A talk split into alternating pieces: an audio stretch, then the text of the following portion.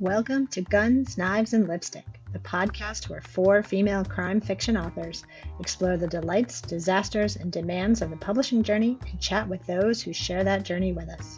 We're your hosts, Kerry Peresta, C.L. Tolbert, Mally Becker, and Liz Milliron. Join us as we chat with some of our favorite authors and go behind the scenes of their writing lives. So let's get to it, shall we?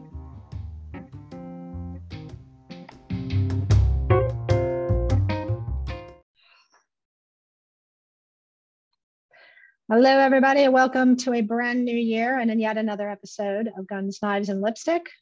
I hope you're all doing great. We are. Yes, You I are. think I'm This- doing great. This 26th day of the new year. And we are so excited to have our dear friend and successful author Annette Dashofy back with us. And a little bit about Annette. USA Today bestseller Annette Dashofy is the author of over a dozen novels, including the five time Agatha Award nominated Zoe Chambers mystery series about a paramedic turned coroner in rural Pennsylvania. Her standalone novel, Death by Equine, is the 2021 winner of the Dr. Tony Ryan Book Award for Excellence in Thoroughbred Racing Literature. Where the Guilty Hide from One More Chapter, HarperCollins UK, is the first in her new Detective Honeywell series set on the shores of Lake Erie. So, welcome, Annette. Hello, thanks for having me. Thanks for having Yeah. me back. I've been here before. You have been here before, and of course, we're, we're delighted to have you back because you're a great person and we all like you. Yes. True. And it's great. It's like old, it's all old, old pals. What do they call it? Old friends. Old home This- week. Yeah. Old home week. That's the Yeah. phrase I was looking for. Yeah. Old home week. So, Where the Guilty Hide just released. It's January, when we're recording, it's January, what, 26th, and it just released last Friday. So, big congratulations there. you. Um, and I didn't set this in the the questions or the, the program, but I want to congratulate you again on uh, the award for Death by Equine. That was huge. That was last fall. Yeah, I'm Um, still I'm still amazed by it. and thrilled. I I think that's so fabulous. Right. What an accomplishment. Exactly. You got to go dress up and get a pretty a pretty crystal trophy and a big fat check. Yeah, that was that's a really good part. it's always good when things when awards It's- well, the accolades are great, but when they come with big fat checks, they're even Yeah. better. yeah, it nice. actually and it paid for the trip to go to Kentucky and you know had a good bit more left over. So yeah, it was great. Nice. It's great. So we're here today to discuss Where the Guilty Hide, which, as I mentioned, is a first book in a new series. So congratulations on that. Um, congratulations on jumping into a brand new series. Um, so to get started, um, why don't you give us your elevator pitch for where the for this book? And you all know that's like the hardest part, right? Mhm. The Of course it elevator pitch. I want you to distill your 90,000 word novel down into three sentences. yeah Go. yeah okay um well the uh it is the first of the detective honeywell uh, mystery series and matthias honeywell is a police detective with erie uh, city police in northern pennsylvania. And he's currently dealing with a pair of uh, home invasions. And the second one also turns into a missing persons case because one of the victims gets free and pursues uh, the the people who broke into their house and then vanishes. Uh, Emma Anderson is a freelance photographer who has moved to Erie uh, for two reasons: one, to hide from her stalker, and two, to try to find her missing sister. And she happens to find a or photograph a dead body on Presque Isle Beach. And lo and behold, that dead body is the missing person from Matthias's case. They both have uh, a bit of an issue with uh, survivor's guilt Mm. and a lack of trust, and they have end up having to learn to trust each other and work together to solve the case before someone else dies. You know, it's a murder mystery, so there's always that little cliffhanger Yes, at the end. Yes. Sounds awesome. Thanks. Thanks. It's been fun. Um, so why this particular book? Like, what about this book clamored for it to be written? Uh, well, I I thought that I was at the end of the Zoe Chambers series after the tenth one, so I I wanted to I needed to start something new, you know, re- reinvent myself a little bit, and I kind of knew I wanted to set something in Erie, and I the idea of um, survivor's guilt came to me, uh, Liz, when you and I were touring the uh, Flight 93 museum. Yeah, yeah. Uh, and I thought, you know, listening to the stories of, of that day made me think a lot about how the survivors of that day, the people who did not get on the plane or the, the family of those who, you know, weren't on the plane, how they must have felt. So I knew I wanted to use that aspect as the hole in the heart.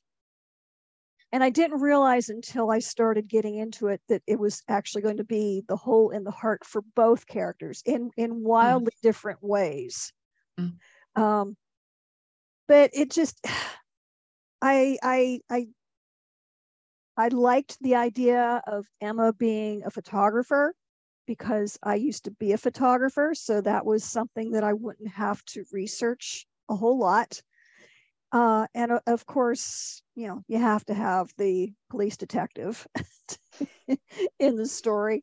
Uh, and it, it just, everything just kind of fell into place. You know, I started with a couple little seeds of ideas. As you all know, you know, you start with a what if or just a kernel of an idea. And thankfully it grew from there. And i found people to help me with the research. Uh, i was introduced to a police detective in the erie police department who took time off from his day off to give me a tour of nice. the poli- of the police department and to answer i had a whole notebook full of questions at the time and was you know not standoffish about it at all. He was quite happy to talk to me and you know discuss ideas. And he remains, you know, the the person that I email when I have questions specific to Erie police, because every jurisdiction's different. Mm-hmm. And, sure. And since Can this I... is a real one, I have to I have to get it right, or at least closer to right than if I'm making when I'm doing the Pete and Zoe, Pete and Zoe series, you know, that's a fictional area. So I can make stuff up and it that's how it's done in Monongahela County. no one can argue with me. Can I stick a question in here? Sure. Real quick. Um, where do you start, Annette? Where do you start with um, crafting character sketches?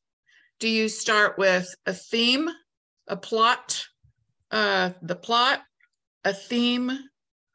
Where where is your starting point? it's different every time i think ah. uh, this this series i it started with the location ah. because erie pennsylvania is very cool in that there are very high end parts of town where there's lots of tourists nice restaurants mansions on the beach and you drive a couple miles down the road and you're in very uh, poor areas of town where there's you know crime ridden riddled areas and all within the city so pretty much whatever for a series i figured whatever story i wanted to tell i would be able to find a place within the city that would be appropriate hmm. uh, and sometimes you know all over the place in the same book um, hmm so yeah, it's it started with the location, and then I kind of get into the characters a little bit and figuring out their backstory. Um, like I said, their hole in the hearts, uh, what drives them, their motivation, and it's at some point a crime drops into the equation and I, yeah i guess that's that's the order of things generally interesting thanks So that that is interesting that the crime comes last. I I was Well, you know, if it's a series, you got to have your your your location and your characters because they're going to carry out throughout the series, and the crime changes from book to book to book. So I think that's why I think of the crime as coming later. yeah, and I- Well, and people stick with a series. I mean, I hear this over and over again. People stick with a series because of the the settings and the characters. right They don't necessarily stick with a series because, ooh, that Annette Dashofy writes really great plots. I have to say, I loved your, um, I think it was your second chapter where Emma is on the, the lake and it's a gray day. And I, I just think you captured the atmosphere so perfectly. And, you know, overcast or winter beaches are like one of my favorite places to be in the Mhm. whole world. So I thought you just did it so brilliantly. Thanks. I I, would- may I may have walked that beach time or twelve. Sounds like it. Research. I grew up on the other side of Lake Erie uh, in Toledo, Toledo, Ohio. Had, they're they're connected to the lake as well, and we'd go to places along the lake. When I was a child, it was it's it was a beautiful place. Um, but I was interested in your your writing process. Um, people always ask if you're a plotter or a planner, and um, that kind of thing. So I, I'd like to know about that and I always start with a plot first, and I'm very fact driven, plot driven, and then I go back in and fill in the emotional stuff. How do you handle all of that? Uh, that's another thing that I think changes from book to book for me. Um, I started out uh, in in my writing journey being a plotter, and that kind of gradually over a, a series of books, I became more of a not not truly a pantser, uh, but Liz knows I use this term, and I didn't make it up. I stole it from somebody, but I don't remember who. A flashlighter. In Oh, that I I, that phrase. I, you know, Yeah. I, I plot as far ahead as I could see in the beam of the flashlight. Right. Um, I always know at the at the beginning of the book, I, I don't start writing until I know who done it and why. I know the killer and I know their motivation, and I know a few of the plot points along the way. Uh, so I, I know which direction I'm writing in. Um, at one point, I went to being a complete pantser and wrote a whole book from the seat of my pants and swore I will never do that again because I had so much rewriting to do. Yeah, a lot of backtracking. Yeah, that first draft was basically a very detailed, very detailed outline that went all over the place and was just a, a terrible, terrible mess. And I had to go back and do a lot of fixing on that, Yeah. a lot more than I normally do. So, how I- long I'm- do you normally spend on doing the outline portion? Well, um, I usually about I don't know. It, it- again, it varies. Probably about a month, Okay, and it's That's what I it's think. Not a real detailed outline, even even when I do uh, outline it. Uh, it. It's it's more of like a few notes about a, a, scene. You know, okay, we need a scene here, and then the next scene. You know, it, you know, go through it, and I'll, I'll kind of outline scene by scene by scene until I run out of ideas of where I'm going. And then, like I said, I, I know a few of the plot points. So I might write the first 50 pages. I'll have those outlined. Uh, and I get to, to the to 50 page mark roughly. And, you know, then I'll start, you know, outlining the next however many pages. that's so- that's what I aspire to right there. I think that's that's the best recipe. but like I said, it like I said, it changes. This this past year, I had uh, three very tight deadlines, uh, and it was sheer madness. Especially this book that's due in one week, Mhm. got written very quickly, and I had. Uh, I had a pretty good outline for that because I knew I was going to need to write quickly. Because what happens, to me at least, uh, with just a, the loose outline thing is I get to page 50. You know, I've run out of outline. I need to figure out what happens next. And I'll, I'll take days, you know, maybe a week or so to mull over, you know, what has to happen next. And I lose, I lose writing time. So I Mm. knew I didn't have that option for this particular book. So I, I tried very hard to, you you know keep ahead of it with the outline. Right. You're you're reassuring me, Annette. I I just thought I was a mess doing writing that way. No, I do the same thing. Now I thing. can say I do it I'm- like you. there you go. Exactly. I, I do the people- exact same thing, Mally, except I don't know who done it. That's the only difference. You think you do, and then you change your mind. Well, that's it. I Yeah, you change your mind along Yeah. the way. I really tried to outline hard on the last one and it was a train wreck because all I could do was see better ways to go instead of what I had down. So halfway through, I discarded everything Well, I'd done. That's just- just it. You can't. Everybody has a different process. Everybody's Mhm. mind, brain works in a different way.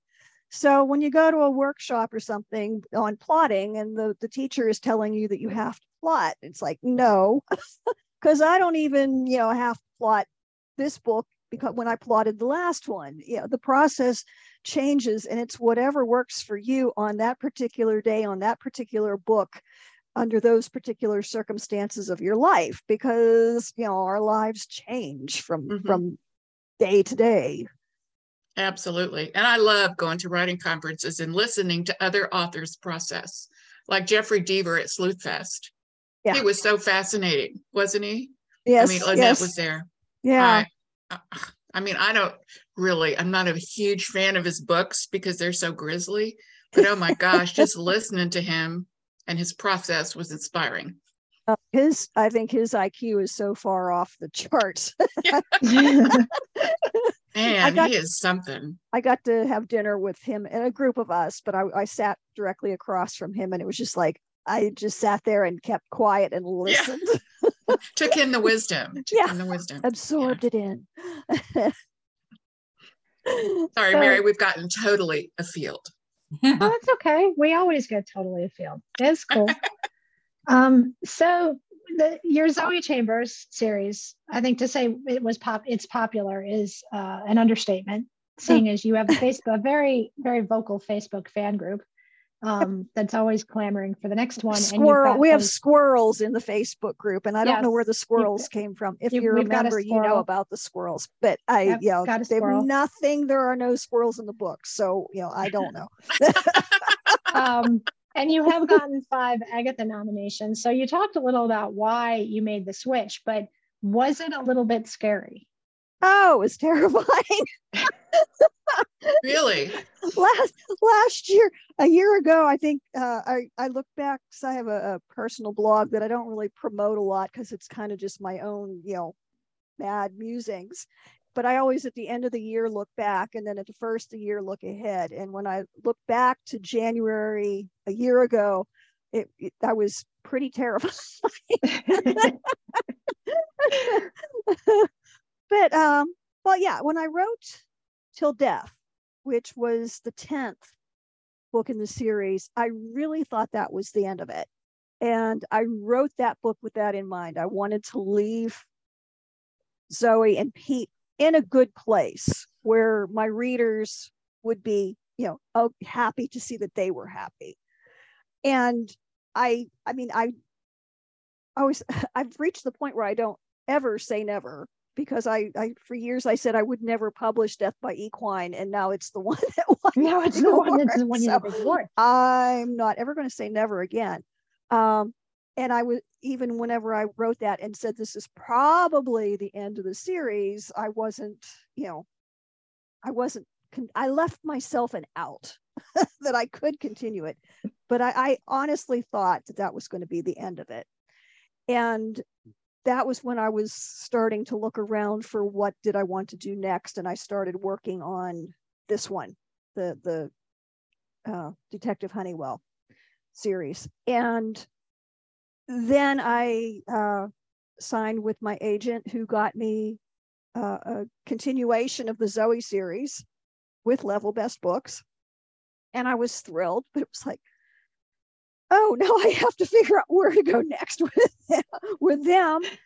And then we also got the offer on on where the guilty hide, and it's like suddenly I went from thinking that I had no book contracts because you know the Zoe series was done, everything else was just floating around. So I went from having nothing, you know, solid to having uh, two books or two series that I had to get basically three books written in one year, which I've never done before.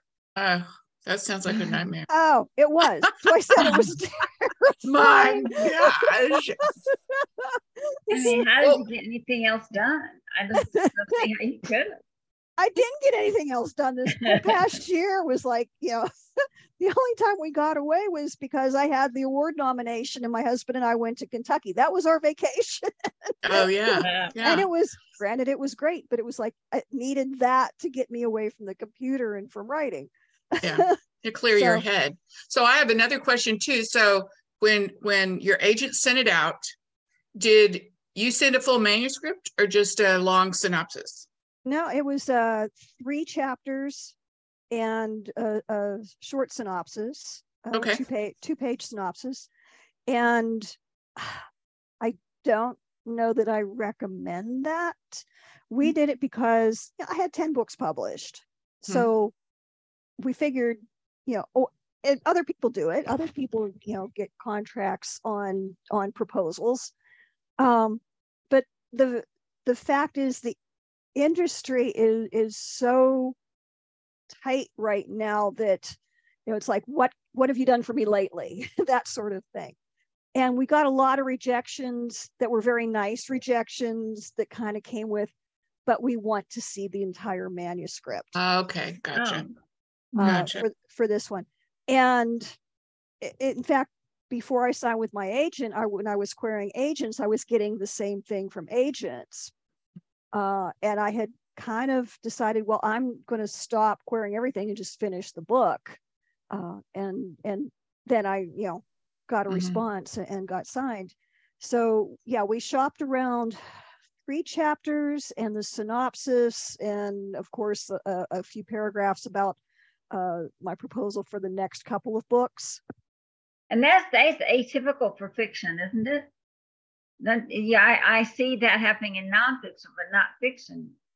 Uh, I I know I have friends who have done it, and this and you know signed successful book deals on a proposal. But yeah, it it it it does put a lot of obstacles in the path of of editors wanting to you know consider you.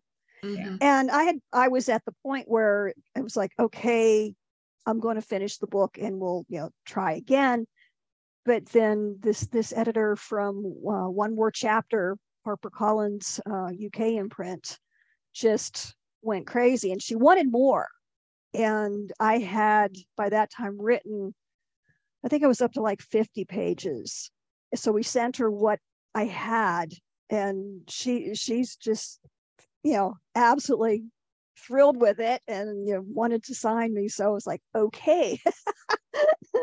so we That's went with exciting. that. Mhm. Yeah. Yeah. Yeah, I just started a new series too because I I'm I'm just tired of um what I'm doing. I just I, I don't know. I've got books 4 and 5 still to write for level best. So so I just I wanted to do something that's based here in Hilton Head, a low country series. Um and so I'm and my agent, which is your agent, has has just said send me 3 chapters in a synopsis. So Yeah. I've been working on that because I don't have to start on level best stuff.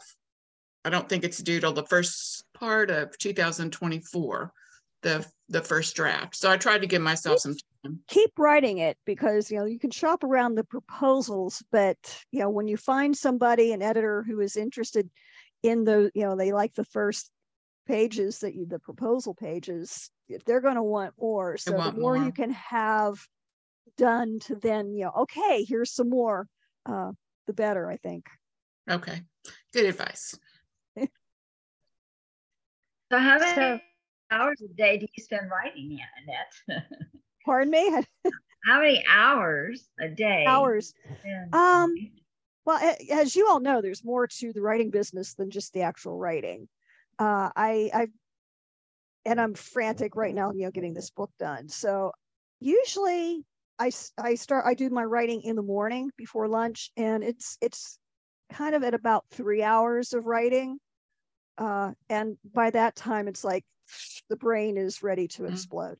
Mhm. So take a break for lunch, and then the afternoon is for promotional stuff or you know whatever other businessy stuff needs to be done. Mhm. Okay. Yeah, that's me too. I'm a morning person, writer. Annette, your your story about writing three books in in one year reminds me of this famous um, Wiley Coyote and Roadrunner cartoon. Wiley Coyote is staring out to the readers and he's holding Roadrunner. He's finally caught him. And and the caption bubble just says, now what? yeah, no kidding. Great visual. Like, Well, I oh was just- no. if you're talking cartoons, I've kind of felt more like the Tasmanian devil. lately. Oh, oh no. I wrote my last book, um, book three, The Torching, which is coming out supposedly next spring. They're, I, I don't know when they're gonna, um, you know, really come out because sometimes they're behind on stuff. But I had so many corrections on it. I wrote it really fast and it comes back from Hazel with a sea of corrections, which took me another. That's what I'm afraid of. and, and and yeah, that's the trouble with not giving yourself enough time Yeah. to to ponder and to work through the methodology and their motivation and which I did not do very well. So so it took another month to do that. And so it just kind of compounded the lateness of the release. So Sean seems to be fine though, not upset. So yeah. anyway, we'll see. But I won't do that again. I'm going to give myself, and that was just two books. I've got another one coming out too, and I, I'll I'll never do that again. I just I don't think I'm able to do it. So kudos to you for taking it I- on. don't want to do it again either. and I'm I'm really I'm looking forward to February getting this off my plate because at that point it, the the contract with one more chapter is two books. So this will be the second one. Mhm. And I figure I won't know whether they're going to extend the contract for a little while yet because you know we've just we're just starting to get you know sales from the first one. Uh, so I figure I'm okay if they want to just wait a little bit before offering the next contract Right. Take your time. Take your time. turned in the the next Zoe mystery, Mhm. and I'm I've done the developmental edits, and I'm waiting now for the uh, uh, red line edits. Who knows when I'll get those? Uh, but I don't have another deadline for that until November. So, you know, or maybe an- another time that would seem like not very much time, but now after three books in one year, it's like, So there will Love be three more Zoes. Uh, I have one more on this contract. So beside the one that I, that I'm waiting on the edits for, I have one more to write, and that's due November. Uh, and uh, that'll be the lucky 13th in the series. Wow. Absolutely. And I I know a little bit about what I want to write. I haven't outlined it yet.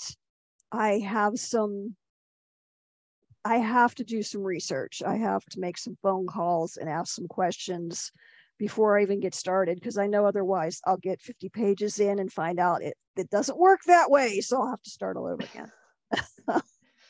Yep. Yep.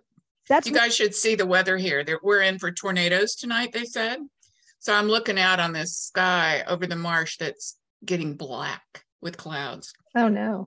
Anyway, just to Or provide she some atmosphere. disappears. If Good she luck. disappears, Owls we'll know, what, flying by. we'll know what happened. yeah. Yeah. what happened. Yeah, if you don't hear from me for a while. But to switch from Hi. setting to characters, that, your I have- next I was- that is our setting for the podcast. Um, and I, I have no idea where I am in this list, so I'm just gonna like pick a question. Um, Hey. so talking, speaking of characters, um, we're all writers, so we all know our characters talk to us and sometimes give us a hard time. Um, new characters with Matthias and Emma, were they? Uh, did you have to force them to talk to you, or were they pretty chatty from the start?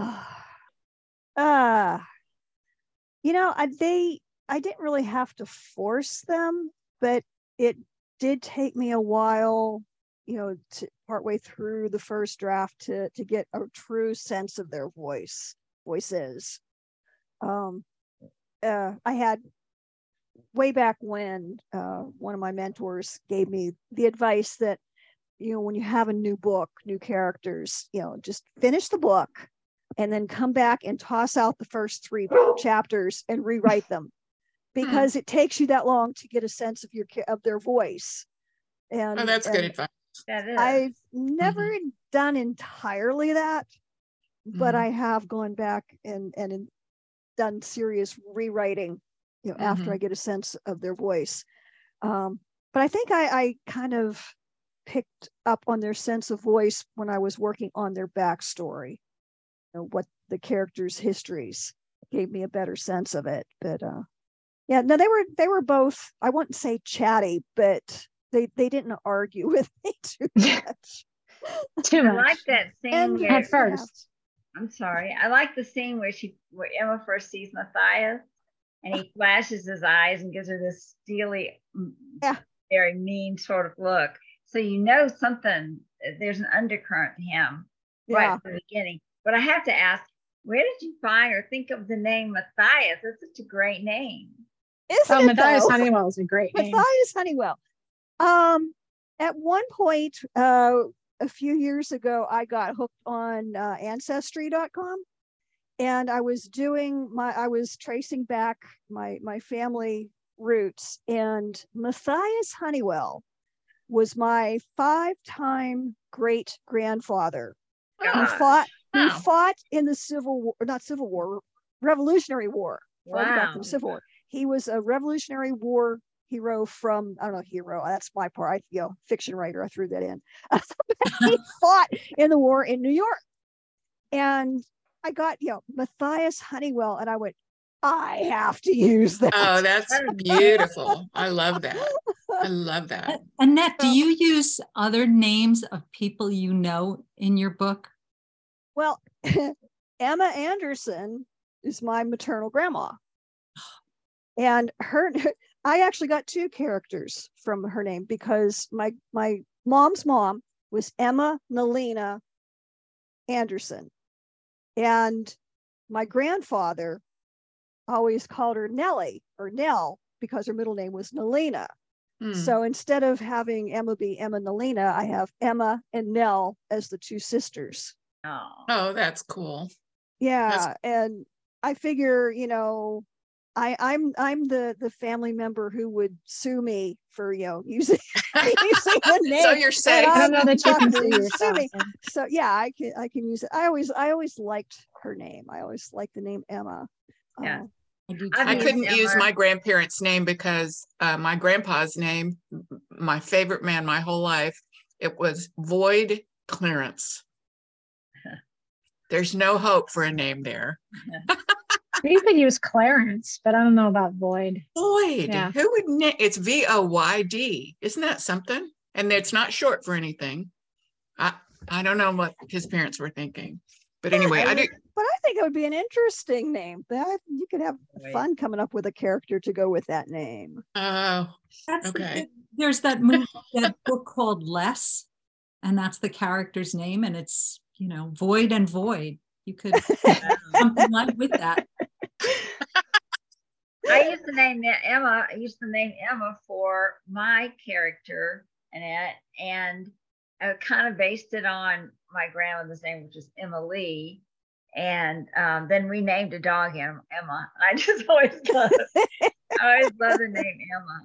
Good yeah, name. yeah. And I mean, I, I don't think I've ever.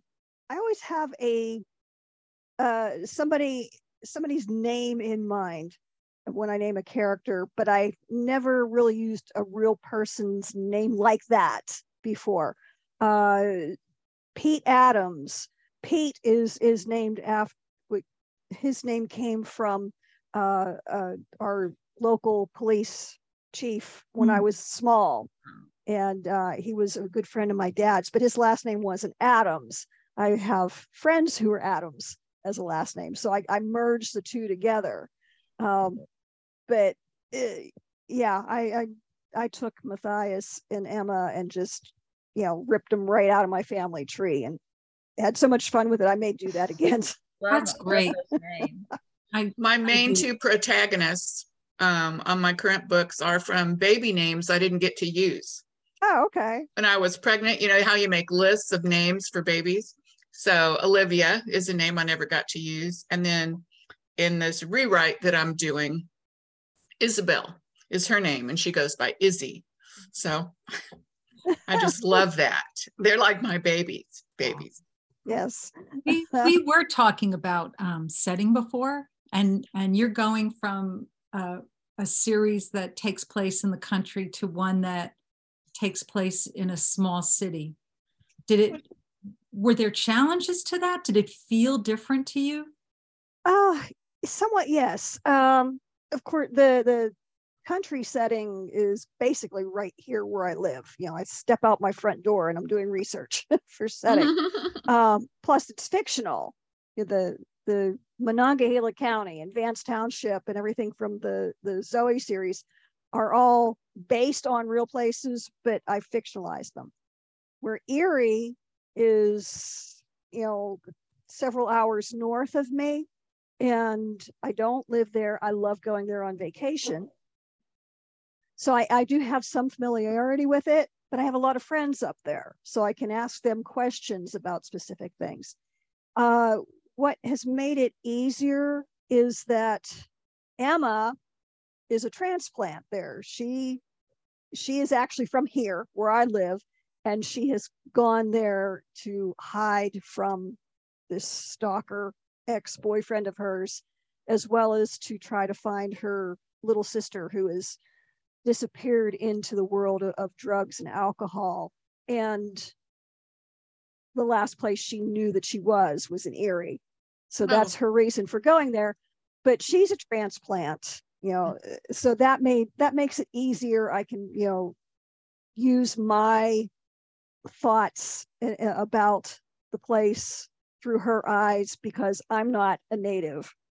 Uh, Matthias really isn't a native either. He's lived there for 20 years, but he's from Oklahoma originally so he's he sees it maybe a little bit differently than someone who has lived all their life there but he is familiar with it uh, so yeah it it hasn't been that hard yet uh, but as i'm thinking ahead to a potential third book uh, I, I know of a location up there that i have not been to so research trip Yeah. Do you use Tell me when. um, Okay. real? Do you use real places when you use like Erie? Do you use actual storefronts and restaurants that you know? And some some Okay. not all uh the the emma lives in a 17 foot camper uh, at Oh. sarah's campground up there and sarah's campground is real sarah's restaurant which is adjacent to it is real i got permission from the owners to use the name uh, but what i did was i gave her a site number that doesn't exist oh, and okay. I I Um. set her little camper neighborhood where there isn't one. like there's the three the there's a, loop that's the 300s and there's a loop that's the 400s. Well, she's in a loop that's a, the 500s and there is no such thing. Mhm. So I always say don't go pestering the neighbors, the real people who camp there uh, at Sarah's because looking for for her camper because it doesn't exist. Yeah. And I mean, the police department, of course, is real, but uh, there's a yoga studio that I just made up. I kind of have an We idea. spend a lot of time sits. talking about Presque Isle. Presque Isle is real. Presque Isle is definitely real. Uh, that's my favorite place to go, Mhm. as Liz knows, because I've dragged her around that loop. It was around torture, let me tell you. a Do you times. always ask ask permission before you use the real places? Uh, if if not always, I I did with the campground because it's kind of a major setting hmm and it's real and it's a, it's privately owned. The the restaurant is, and of course it's a public place. But I mean, when you go into the campground, it's you know private property, you know. Mhm. And I just I thought I would save myself a lot of potential legal issues by reaching out to them. And I was really hoping they said okay because I already finished the book. Yeah. if they'd said no, I was going to have to Yeah, do a lot same of search, find, and Today, yeah. replace for that name. Yeah. Um, but yeah, the a lot of mo, mo, the streets are all I use all the real streets, but I, uh, like I said, the yoga studio is fictional. The uh, the magazine uh, office is fictional. Mhm. Uh, um, the restaurants are pretty much fictional except for Sarah's. So Okay, I- so we err mix. on the side of caution is probably the, going watch to be for- a body found. It's not going to be found at a real Mm-hmm. business. And don't don't commit don't commit a major crime at a private business. You can commit a major crime at a county courthouse because I've done that. Well, and I had the body wash up at at on Presque Isle Beach, but like I said, that's that's state property. So I Yeah, that's a figured it state park. okay. You know, that's fair game. And and bodies have washed up there. So I just had Just like I someone said, killed- just like I said, I killed somebody in the Fayette County courthouse, and they were like, "That's okay. That's happened before." oh Oh, okay. I just killed someone in a real house on a real street in New Orleans, and I knew who owned it, so I called them, and it was okay. But if, Yeah. if it hadn't been okay, I, the only thing I would have changed would have been the street name. yeah, yeah. Mm-hmm. Well, there, there, Annette, there are ways around. Yeah. well, Annette, you and I have been told by the ladies who own Mystery Lovers Bookshop that we're okay to Oh kill yeah, they somebody they're right there in the encouraging us to come Oh. Yeah. They're like, we want to be a setting, and we're Right, like, we're we won't kill him. We won't kill anybody here. They're like, nope, go ahead. That's Drop a body hysterical. You right have to. store. You have well, to you walk over Yeah. into mis- you walk into Mystery Lovers, and there are two skeletons sitting there in the chairs anyway. So Yeah. y'all have such cool bookstores up there. yeah. No, I'm so jealous. And we have Barnes and Noble here, and then um, in Beaufort, there's two or three really good bookstores that that I've done some events in, but I haven't broken into Savannah yet, which is only 45 minutes, and they have some very cool bookstores. Oh, yeah. So, but I have a. Can I jump ahead to the POV question, Mary? Well, it, it, I just on that topic. Well, hold on a second. But Annette, I still think you and I need to sit down, and Zoe and Pete and Sally and Jim need to make a field trip to Pittsburgh. there you go. There, th- there will be a body. Of course, they Yeah, won't even be able to go at on Mys- at vacation. Mystery Lovers Bookshop. There you go. Yeah, exactly. Done. Um, go ahead. I was just, I see Mary's got this in here, but alternating POV. So I noticed that. Do you stick with two POVs in your books? And do you make them e- even? Like, do they come in at approximately the same time throughout the book? Uh, yes and yes. Okay. Um, right. now, now in in Death by Equine, which there's the only, only one that that was a single point of view, and uh, more of a women's sleuth, because the the the cops, the police in it were secondary. Um, and I actually wrote that book before I wrote any of the Zoe ones, so it just got published way out of order. Wow. Um, but I with with Pete and Zoe, uh, I liked doing the the two point of views, and yeah, they are pretty evenly uh, balanced. Uh, even though it's it's called the Zoe, that's called the Zoe Chambers Mystery Series. I always said Pete was annoyed because he didn't get, you know, His own And- series. He was there. well, he didn't get He he, didn't get his there, name on the cover. shot. Oh, Uh, he didn't get his name on the cover. mhm. Uh, so, but he does have. Uh, it's it is pretty much half and half. I like seeing you know the the world their their worlds from the different perspectives. Mhm. um, and it just it therefore was natural for me when i started this one and when i started uh, where the guilty hide for one thing that wasn't my original title and it wasn't in, in my mind the detective honeywell mysteries i had it as the lake erie mysteries and you know, i wasn't going to give one character billing over the other but my publisher decided to, to change the name and to change the series name. And I said Matthias was quite pleased with himself because he got top billing. Sure did. well, they couldn't resist the name. You I know, maybe- Honeywell. maybe. That's probably they were like, oh, we have to do Gotta that. use that. Gotta use Yeah. that. Yeah, and you Oh. write in third person, right? Yeah. Third Yeah. person. Yeah, except in some short stories. I have written in first person. I just I like I'm more mm. comfortable with third person in the long fiction. Yeah, I'm trying to figure out. I like first person, Mhm. and I I'm vacillate back and forth. So I'm I'm trying to figure that out where I'm more comfortable. And, and that's it. And I think it's whatever you're most comfortable with as the writer, um, Mhm. how you feel more, more comfortable telling the story. There's no right or wrong. So you've um so we we like to talk to guests about their writing journeys and anybody who's ever seen or heard you or heard you speak at a, any conference or anything, you'll tell people you started writing with a crayon. Yep. As soon as you can hold a, a crayon. So you always were writing, but what why mystery? Why crime? Was it always mystery and why? No, it wasn't always mystery. Um, I like I said, I started with a crayon, but when I I started writing long fiction, we'll call it at that point, it was in when I was in high school. I would write novel length fiction, longhand in pencil in those spiral bound notebooks, the line notebooks. Oh yeah. and I would write and I would pass it to my fans uh, during study hall. And, you know, that would go around the room and they would read what I had written. It was kind of like serialized because they read, they read it, whatever I had written since the last time. And they'd pass it back to me and say, write more, which is very addictive, still is to hear Yeah. that. Um, yes.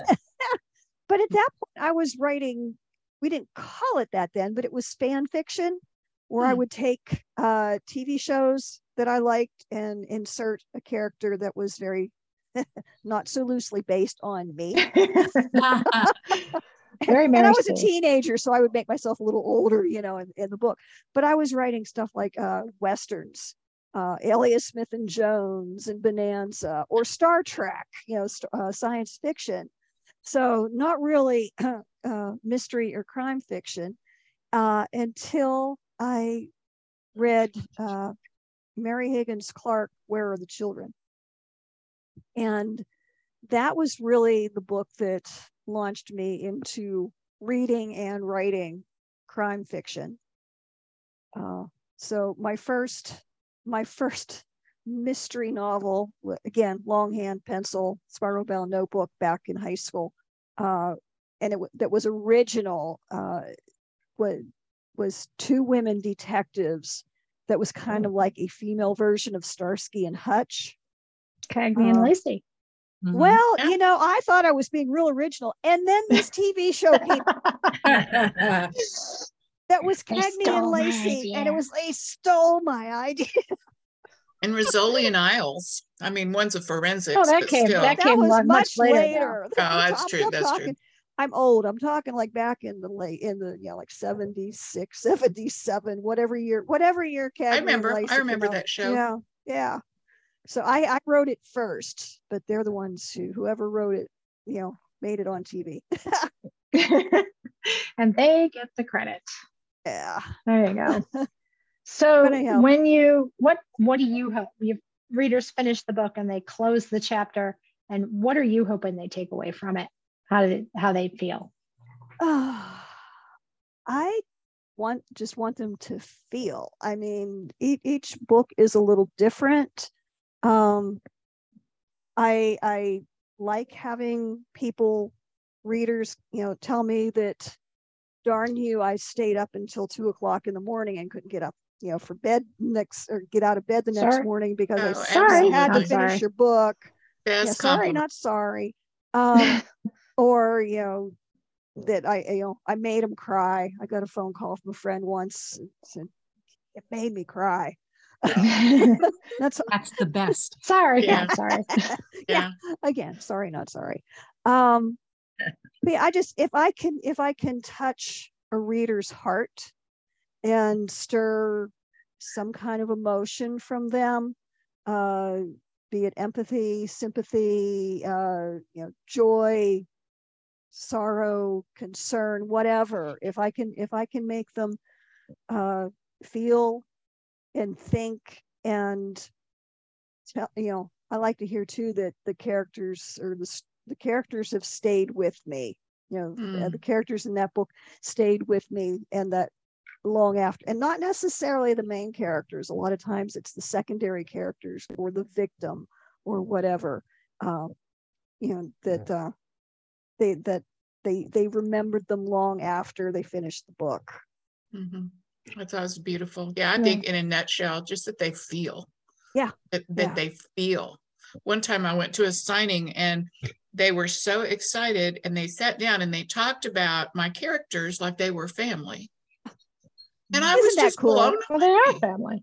It Nice. is just the most beautiful thing. I was really so honored. I just, and what about when Olivia did blah, blah, blah, blah, blah? I just hate that money, you know? And I, I was like, I loved seeing that emotion. So that touches me too. I just want him to feel and relate, relate to these characters. Liz, should I tell the story about Well- the guy who uh, came up to us at Oh, at the library. Oh, absolutely. Love that. Love that story. um, this, this was right after Lost Legacy had come out. So my I only had two books out, and Liz was there, and Nancy Martin was there, and we were we were at the library in Oakmont for uh, Deborah Crombie was going to be there. So we were just Yeah, fans. We were you just know. fans. Yeah, we were in the back row and just hanging out. And Deborah Crombie was running late. And the bookstore owned the, Mystery Lovers book, bookshop was hosting this event. And the owner at the time came out and, you know, got up at the podium in the front of the room and said that Deborah has arrived, but, you know, she had been late because of traffic. So she was a little frazzled. She was in the back having some tea but she'd be out shortly. And in the meantime, let me introduce you, to, or let me point out some of the other local authors in the audience. And she pointed out Nancy Martin, who was not there because she's friends with Deborah and had gotten up and gone to in, in the back to visit her. so she pointed out me and said, you know, Annette Dashofy, that who writes the Zoe Chambers books. And I, I seem to remember a few people in the audience going, ooh, and that was so, sort Yeah. of cool. Um, so then she got off the podium and a lady came over and was talking to me. Liz was on my left. Yeah. I saw the corner of my eye this guy coming toward me through the crowd. and he he was in camouflage and had a beard, gray beard, Older, older gentleman. Yeah, older gentleman, ball cap. I think he had some fishing lures in the ball cap. He looked like an extra from Duck Dynasty. Cam- camouflage vest or something. He had some Yeah. sort of camouflage thing And going he Ooh. comes marching right up to me, and Liz is sitting next to me, sliding down in her chair, hiding. Because he looked mad. Yeah, He looked mad. he did. Hmm. And he came right up into my face and said, When are Pete and Zoe getting together? And he turned around and walked away. And you talk about, you know, uh, reader feeling. Hmm. But this was not who I thought my target audience was. But my characters had obviously reached out and he felt, you know, for them, had a connection with them because he wanted to know when they were getting together. That's great. I just looked at Annette and was like, okay, that's your, that's, it's up to you. Not, yeah, not not who I thought my reader, you know, my my ideal, uh, you know, my idea of who my reader was. That was well, no, you always think that mystery readers, they're older women Mhm. who like, Yeah. you know, when, And and I that's mean, who I was talking to at the time. This Yeah. woman Mhm. talking to about the books at the time. That Right. was, you know, who I figured was my reader. But yeah, that was that was one of those very early on memorable. I love that. Yeah, I've been surprised too that that men like my books too. Not as many, of course. It's mostly women, but I'm just always amazed. It really pleases me because I'm not really writing to men. I'm I'm thinking in mind of a women demographic, but Yeah. I'm so excited that it also appeals to men. So I must be writing a male ca- character well. You know, that's what I think resonates with them, writing they is good like writing, my- and I, you know, there are my- there are people who are, you know, I I won't write read a book by a woman, but you know, I think the vast majority, as long as you're writing, putting out something good, you know, you'll pick up the readers, and uh, and and then I do have the two characters, one of whom is, is male, so I think I pick up reader male readers who you know connect with with Pete and hopefully now with Matthias. Matthias. Well, Have to. so we're, so we're coming up on an hour and we're going to do our lightning round. Um, Oh, I'm so Yep. bad at this. nope, this is the lightning round. No thought. No thought going into this at all. Um, so the first question, no explanation that necessary. What's the best book you've read recently? Title and author. oh God. Uh I have to turn around and look at the title on the on my bookshelf back here. um, which I can't see. I'm gonna say Daughter of the Morning Star, Craig Johnson. Alrighty. It's it's one of those ones that has stuck with me. It's not his most recent, it's from his from last year, previous year. All right. And the second question, this is the fun one. This is the one we really like to have people answer. What alcoholic beverage pairs best with Where the Guilty Hide?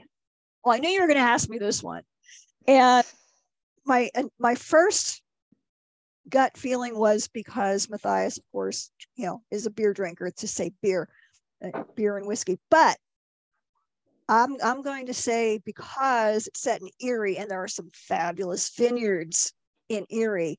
I'm Ah, going to say sure. Erie Erie ice wine. Hmm. Oh, What is ice wine? oh, you're going powerful there, Annette. Oh, Ice yeah. wine. I, because I, I'm, Yeah, you she know, I grew up in that area. Erie isn't the only place that does ice wine. Western New York does ice wine too. So ice wine is made when the grapes freeze on the Oh, vine, and then they I've take never the heard frozen. it's They take the frozen grapes. amazing. What is it? They what does it do to the the- taste? It doesn't do anything. It's it's a little sweeter. I don't Yeah. think it does anything serious to the taste. It does serious things to the alcohol content. Do they squish, do they squish, do they squish the frozen grape? Yeah. And let They those compress- ferment?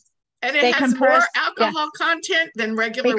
because because the grapes are con the juice of the grapes gets concentrated by the freezing Ah. Wow. there's more But- sugar and therefore there's more alcohol One of my friends up so there if you in look at alcohol if you look at the abv Gave on a a bottle of ice wine it'll be higher than the bottle of a, of a reg, quote unquote regular wine So uh, But that's, they don't make a lot of it definitely my choice.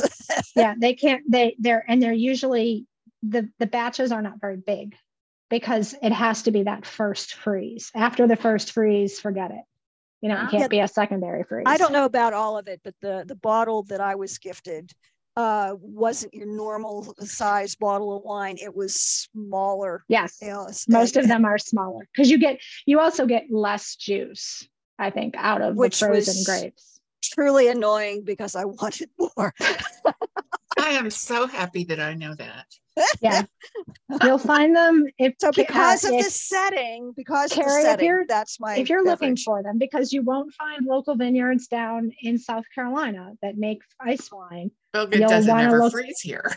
no you you want to look for vineyards that are up near erie Uh-huh. or western new york Well, my daughter Um, lives in Hampstead, Maryland, on the border of PA.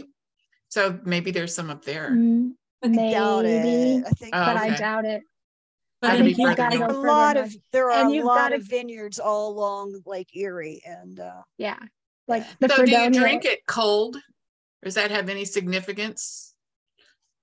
You drink it iced? That's what I thought of. It's iced wine, but it's not. I don't just- know. I haven't. I don't. I don't think. I don't know that you have to drink it chilled. You just. It's the ice is referred to as. It's I mean, just the Annette, when you when you drank it, did you drink it chilled?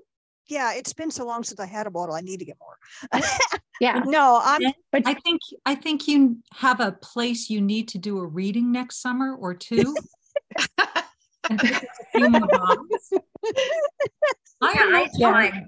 Yeah, but and and you've got to find you've got to find an area that that where the vi- where vineyards grow too. So you know, like you can't just pick say Chicago, Illinois, because they don't have a lot of vineyards.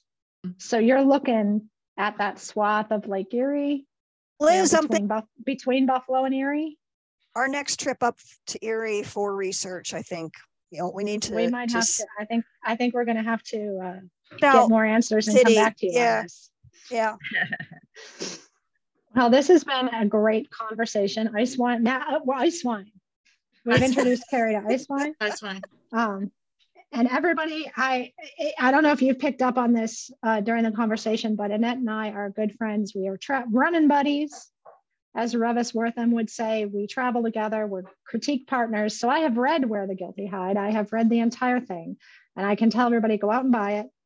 It's wonderful. You will not, re- re- you know, you won't regret it. Thank you. So, well, Annette, it has been great having you. Thanks so And, much for uh, having me. This was so much you, fun. Annette. This has been a great We had fun conversation. too. So we will talk to you all later. Bye. All right, bye. Bye. Bye.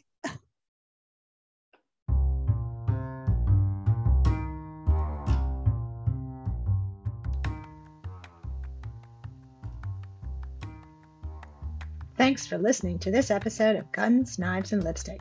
Like what you heard? Subscribe to us wherever you're listening and never miss an episode. And before you go, would you do us a favor? Leave us a rating or review, please. Just like with books, ratings and reviews help other listeners find us and spreads the word.